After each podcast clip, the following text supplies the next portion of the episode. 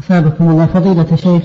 يقول السائل أيهما أفضل الحفظ والمراجعة أم القراءة للورد؟ أثابكم الله. الحفظ والمراجعة أم القراءة للورد؟ إذا كان الوقت وقت أذكار مثل أذكار الصباح والمساء والأذكار الخاصة فلا شك أنه إذا قال الذكر اتبع رسول الله صلى الله عليه وسلم. وحصل له الخير والبركة من الخير والبركة ما وضعه الله في هذا الورد. فإن الله شرع سنن الهدى في كتابه وبهدي رسوله صلى الله عليه وسلم. وهذه السنن لا يفعلها أحد إيمانا بالله واحتسابا للثواب عند الله إلا هدي.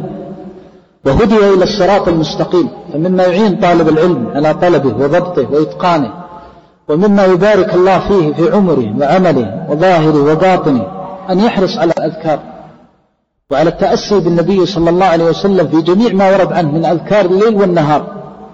وهذا مجرب فهو سلاح عظيم. وطالب علم تراه محافظا على الأذكار لا يمكن أن يساوى بطالب علم يضيعها أو يفرط فيها أو يقصر فيها. وقل أن تجد طالب علم يحافظ على ورده إلا وجدته في أفضل حال يكون عليه طالب علم. خاصة إذا طبق هذه الأذكار بحضور القلب وبالخشوع واستشعر المسؤولية عنه كطالب علم ينبغي أن يكون في أفضل الأحوال وأكملها من الخشوع وحضور القلب والتدبر. فهذا له أثر عظيم على طلب العلم وله بركة وخير عظيم. يعرفها يعرفه من يعرفه وهي لذة وجدها من وجدها جعل الله وإياكم منهم. يحرص طالب العلم في أوقات الأذكار المخصوصة على تطبيق السنة.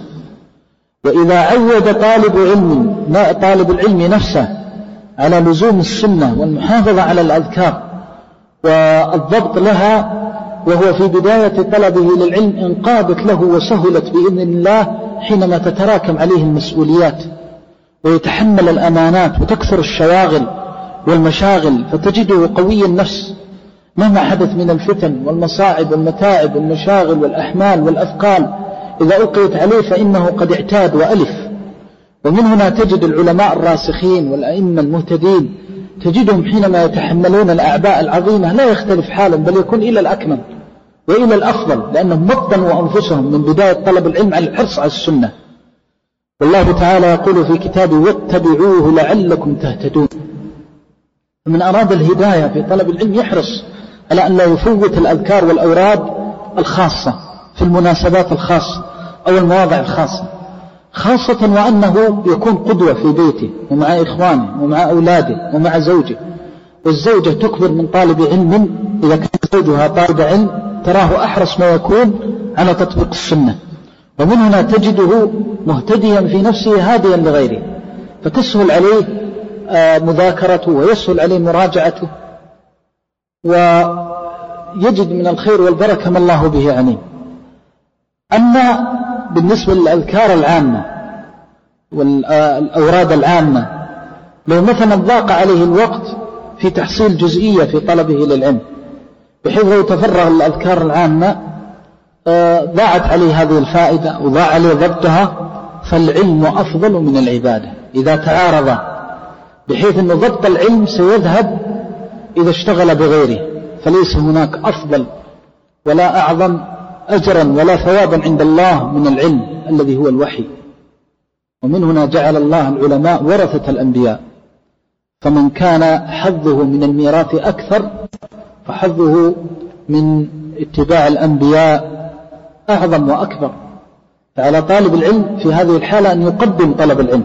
وأشار النبي صلى الله عليه وسلم إلى هذا بقوله وإن فضل العالم على العابد كفضل القمر على سائر الكواكب ليلة البدر والتمام.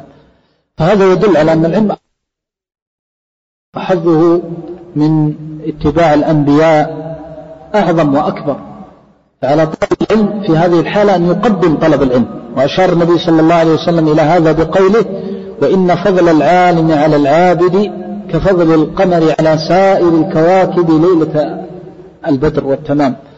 فهذا يدل على أن العلم أفضل من العبادة. فإذا تعارضا نعم تقدم العلم. أما من حيث الأصل تحرص على أن ما تفوتك سنة وأوصي طالب العلم خاصة في بداية لطلبه العلم. أن يحرص على التطبيق.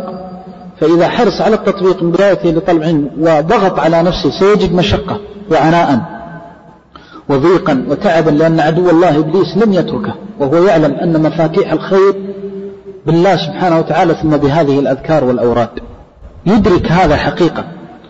ولذلك كم من طالب علم يخرج للناس ضعيفا. وإذا كثرت عليه المشاكل والمشاغل والمشاكل ازداد ضعفا. نسأل الله السلامة والعافية. فعليك أن توطن نفسك من بداية على عدم التفريط من ذلك أذكار الصباح أذكار المساء الأذكار الخاصة عند قيامك وقعودك دخول الخلاء الخروج منه ونحو ذلك. مما صح وثبت عن رسول الله صلى الله عليه وسلم هذا لا تفرط فيه. بل يبلغ بطالب العلم أن يحفظ الذكر ويحفظ من أخرجه ويحفظ مستعد لو أن أحدا راجعه في مسألته أن يبين له هل هو صحيح أو ضعيف.